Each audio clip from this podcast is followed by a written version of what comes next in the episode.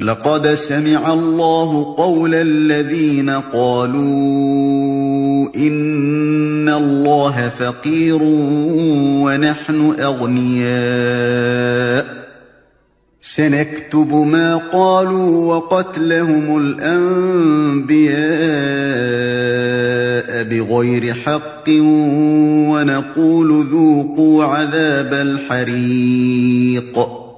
اللہ نے ان لوگوں کا قول سنا جو کہتے ہیں کہ اللہ فقیر ہے اور ہم غنی ہیں۔ ان کی یہ باتیں بھی ہم لکھ لیں گے اور اس سے پہلے جو وہ پیغمبروں کو ناحق قتل کرتے رہے ہیں، وہ بھی ان کے نامۂ اعمال میں سبت ہے۔ اللہ نے ان لوگوں کا قول سنا جو کہتے ہیں کہ اللہ فقیر ہے اور ہم غنی ہیں۔ یہ یہودیوں کا قول تھا۔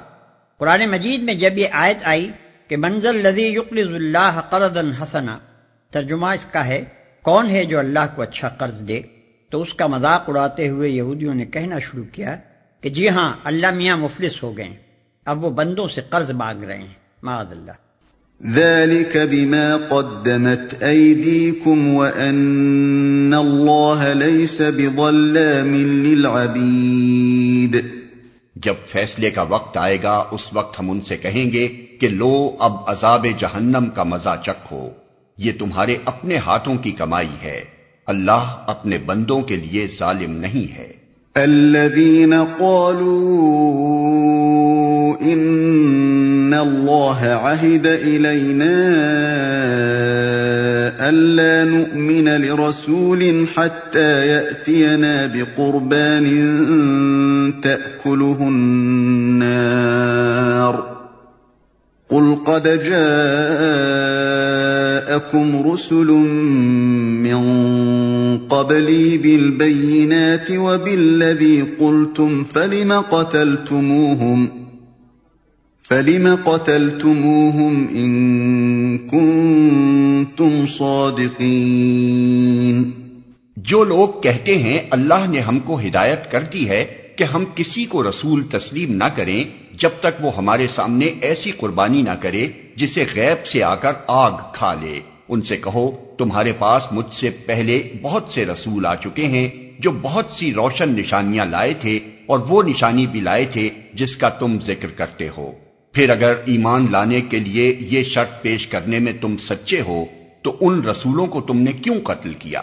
بائبل میں متعدد مقامات پر یہ ذکر آیا ہے۔ کہ خدا کے ہاں کسی قربانی کے مقبول ہونے کی علامت یہ تھی کہ غیب سے ایک آگ نمودار ہو کر اسے بھسم کر دیتی تھی۔ قزات باب چھ، آیت بیس اور اکیس، باب تیرہ، آیت انیس اور بیس۔ نیز یہ ذکر بھی بائبل میں آتا ہے کہ بعض مواقع پر کوئی نبی سوختنی قربانی کرتا تھا اور ایک غیبی آگ آ کر اسے کھا لیتی تھی۔ اخبار باب نو، آیت چوبیس، تواریخ باب سات، آیت ایک اور دو۔ لیکن یہ کسی جگہ بھی نہیں لکھا کہ اس طرح کی قربانی نبوت کی کوئی ضروری علامت ہے یا یہ کہ جس شخص کو یہ معاوضہ نہ دیا گیا ہو، وہ ہرگز نبی نہیں ہو سکتا۔ یہ محض ایک من گھڑت بہانہ تھا جو یہودیوں نے محمد صلی اللہ علیہ وسلم کی نبوت کا انکار کرنے کے لیے تصنیف کر لیا تھا۔ لیکن اس سے بھی بڑھ کر ان کی حق دشمنی کا ثبوت یہ تھا کہ خود انبیاء بنی اسرائیل میں سے بعض نبی ایسے گزرے ہیں جنہوں نے آتشی قربانی کا یہ معجزہ پیش کیا اور پھر بھی یہ جرائم پیشہ لوگ ان کے قتل سے باز نہ رہے۔ مثال کے طور پر بائبل میں حضرت الیاس علیہ السلام ایلیا تشبی کے متعلق لکھا ہے کہ انہوں نے بال کے پجاریوں کو چیلنج دیا کہ مجمع عام میں ایک بیل کی قربانی تم کرو اور ایک کی قربانی میں کرتا ہوں۔ جس کی قربانی کو غیبی آگ کھا لے وہی حق پر ہے۔ چنانچہ ایک خلق کثیر کے سامنے یہ مقابلہ ہوا اور غیبی آگ نے حضرت الیاس علیہ السلام کی قربانی کھائی۔ لیکن اس کا جو کچھ نتیجہ نکلا وہ یہ تھا کہ اسرائیل کے بادشاہ کی بال پرست ملکہ حضرت الیاس کی دشمن ہو گئی اور وہ زن پرست بادشاہ اپنی ملکہ کی خاطر ان کے قتل کے درپے ہوا اور ان کو مجبوراً ملک سے نکل کر جزیر نمایاں سینا کے پہاڑوں میں پناہ لینی پڑی۔ سلاطین، باب اٹھارہ و انیس۔ اسی بنا پر ارشاد ہوا ہے کہ حق کے دشمنوں تم کس منہ سے آتشی قربانی کا معجزہ مانگتے ہو؟ جن پیغمبروں نے یہ معجزہ دکھایا تھا انہی کے قتل سے تم کب باز رہے؟ فَإِن كَذَّبُوكَ فَقَدْ كُذِّبَ رُسُلٌ مِّن قبلك جاءوا بالبينات والزبر والكتاب المنير۔ اب اے محمد اگر یہ لوگ تمہیں جھٹلاتے ہیں تو بہت سے رسول تم سے پہلے جھٹلائے جا چکے ہیں جو کھلی کھلی نشانیاں اور صحیفے اور روشنی بخشنے والی کتابیں لائے تھے۔ كل نفس ذائقة الموت وإنما توفون أجوركم يوم القيامة فمن زحزح عن النار وادخل الجنه فقد فاز. وما الحياه الدنيا الا متاع الغرور. آخر کار ہر شخص کو مرنا ہے اور تم سب اپنے اپنے پورے اجر قیامت کے روز پانے والے ہو۔ کامیاب دراصل وہ ہے جو وہاں آتش دوزخ سے بچ جائے اور جنت میں داخل کر دیا جائے۔ رہی یہ دنیا، تو یہ محض ایک ظاہر فریب چیز ہے۔ یعنی اس دنیا کی زندگی میں جو نتائج رونما ہوتے ہیں، انہی کو اگر کوئی شخص اصلی اور آخری نتائج سمجھ بیٹھے اور انہی پر حق و باطل اور فلاح و خسران کے فیصلے کا مدار رکھے، تو در حقیقت وہ سخت ہو کے میں مبتلا ہو جائے گا۔ یہاں کسی پر نعمتوں کی بارش ہونا اس بات کا ثبوت نہیں ہے کہ وہی حق پر بھی ہے اور اسی کو اللہ کی بارگاہ میں قبولیت بھی حاصل ہے۔ اور اسی طرح یہاں کسی کا مسائب و مشکلات میں مبتلا ہونا بھی لازمی طور پر یہ معنی نہیں رکھتا کہ وہ باطل پر ہے اور مردود بارگاہ الہی ہے۔ اکثر اوقات اس ابتدائی مرحلے کے نتائج ان آخری نتائج کے برعکس ہوتے ہیں جو حیات ابدی کے مرحلے میں پیش آنے والے ہیں اور اصل اعتبار انہی نتائج کا ہے۔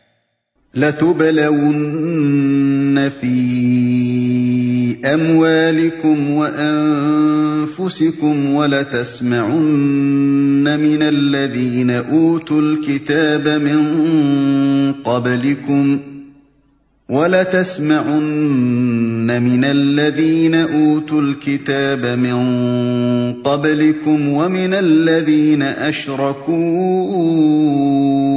أَذًى كَثِيرًا وَإِن تَصْبِرُوا وَتَتَّقُوا فَإِنَّ ذَلِكَ مِنْ عَزْمِ الْأُمُورِ مسلمانوں، تمہیں مال اور جان دونوں کی آزمائشیں پیش آ کر رہیں گی، اور تم اہل کتاب اور مشرقین سے بہت سی تکلیف دہ باتیں سنو گے۔ اگر ان سب حالات میں تم صبر اور خدا ترسی کی روش پر قائم رہو، تو یہ بڑے حوصلے کا کام ہے۔ اگر ان سب حالات میں تم صبر اور خدا ترسی کی روش پر قائم رہو۔ یعنی ان کے تان و تشنی، ان کے الزامات، ان کے بےحدہ طرز کلام اور ان کی جھوٹی نشر و اشاعت کے مقابلے میں بے صبر ہو کر تم ایسی باتوں پر نہ اتر آؤ جو صداقت و انصاف، وقار و تہذیب اور اخلاق فاضلہ کے خلاف ہو۔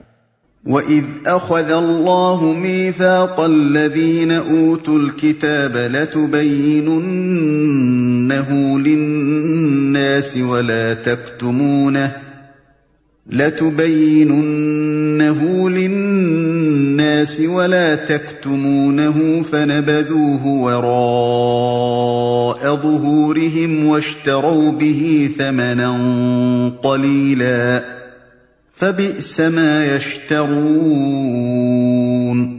ان اہل کتاب کو وہ عہد بھی یاد دلاؤ جو اللہ نے ان سے لیا تھا کہ تمہیں کتاب کی تعلیمات کو لوگوں میں پھیلانا ہوگا، انہیں پوشیدہ رکھنا نہیں ہوگا۔ مگر انہوں نے کتاب کو پس پشت ڈال دیا اور تھوڑی قیمت پر اسے بیچ ڈالا۔ کتنا برا کاروبار ہے جو یہ کر رہے ہیں۔ انہیں پوشیدہ رکھنا نہیں ہوگا۔ یعنی انہیں یہ تو یاد رہ گیا کہ بعض پیغمبروں کو آگ میں جلنے والی قربانی بطور نشان کے دی گئی تھی۔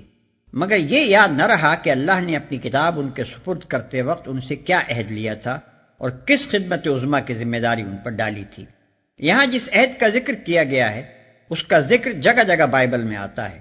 خصوصاً کتاب استثناء میں حضرت موسا علیہ السلام کی جو آخری تقریر نقل کی گئی ہے، اس میں تو وہ بار بار بنی اسرائیل سے عہد لیتے ہیں کہ جو احکام میں نے تم کو پہنچائے ہیں، انہیں اپنے دل پر نقش کرنا۔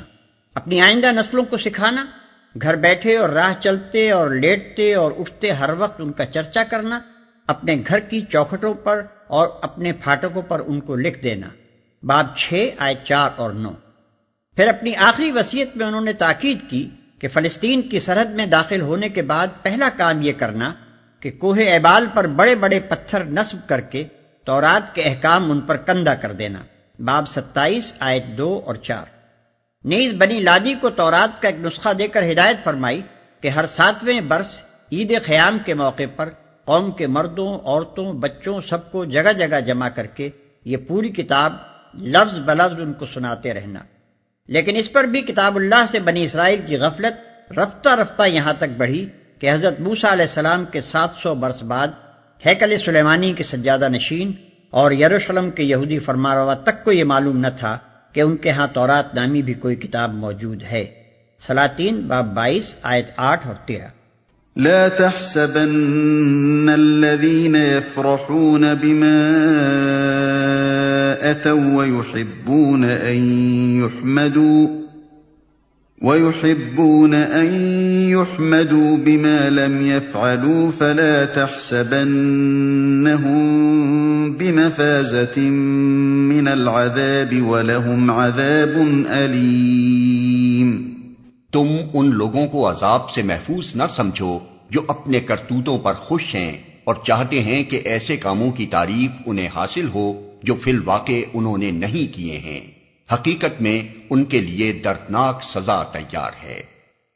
ایسے کاموں کی تعریف انہیں حاصل ہو جو فی الواقع انہوں نے نہیں کیے ہیں۔ مثلا وہ اپنی تعریف میں یہ سننا چاہتے ہیں کہ حضرت بڑے متقی ہیں، دیندار اور پارسا ہیں، خادم دین ہیں، حامی شرع متین ہیں مسلح و مزکی ہیں۔ حالانکہ حضرت کچھ بھی نہیں۔ یا اپنے حق میں یہ ڈنڈورا پٹوانا چاہتے ہیں کہ فلاں صاحب بڑے ایسار پیشہ اور مخلص اور دیانتدار رہنما ہیں۔ اور انہوں نے ملت کی بڑی خدمت کی ہے حالانکہ معاملہ بالکل برعکس ہے۔ وَلِلَّهِ مُلْكُ السَّمَاوَاتِ وَالْأَرْضِ وَاللَّهُ عَلَى كُلِّ شَيْءٍ قَدِيرٌ۔ زمین اور آسمان کا مالک اللہ ہے اور اس کی قدرت سب پر حاوی ہے۔